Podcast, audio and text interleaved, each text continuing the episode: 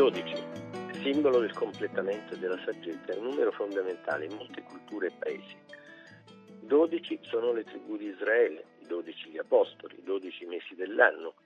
Anticamente era considerato un numero sacro dalle proprietà benefiche ed è una cifra ricorrente nelle divisioni spaziali e temporali. Dicono gli studiosi di simbologia che sia il prodotto della moltiplicazione dei quattro punti cardinali per i tre piani del mondo e divide quindi il cielo nei dodici segni dello zodiaco.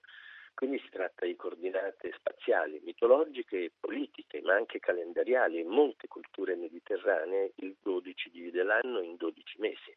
Era così per gli assiri e per gli ebrei fino a noi ma anche nella Cina antica, in genere nelle cosmologie dell'Asia centrale, le ere erano divise in gruppi di 12 anni, proprio perché il 12 era simbolo dell'universo nella sua ciclicità spaziale e temporale.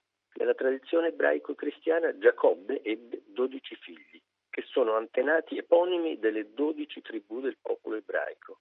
L'albero della vita ha 12 frutti e gli apostoli sono 12. Nel Vangelo secondo Matteo quando Gesù sceglie gli apostoli, proclama proprio la volontà di eleggere un nuovo popolo, di fondare una nuova era. In quel tempo, chiamati a sé i dodici discepoli, Gesù diede loro il potere di scattare gli spiriti immondi e di guarire ogni sorta di malattie e di infermità.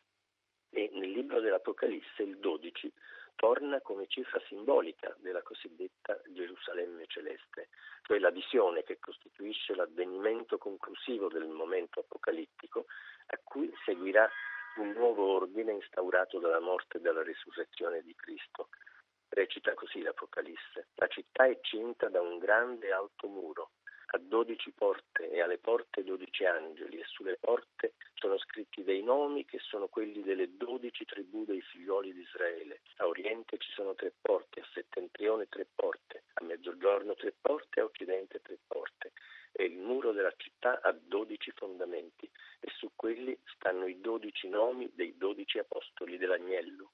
E poi, sempre nel libro dell'Apocalisse, c'è la donna, il segno grandioso, come viene definito, una donna vestita di sole con la luna sotto i piedi e sul capo una corona di dodici stelle, è incinta e grida per le doglie il travaglio del parto. Più chiaro di così il riferimento cristologico non potrebbe essere, ma anche in altre culture lontanissime dal cristianesimo, come quelle africane, per esempio i Bambara del Mali, studiati dalla grande etnologa francese Germaine Dieterlen, all'inizio dei tempi era il 12.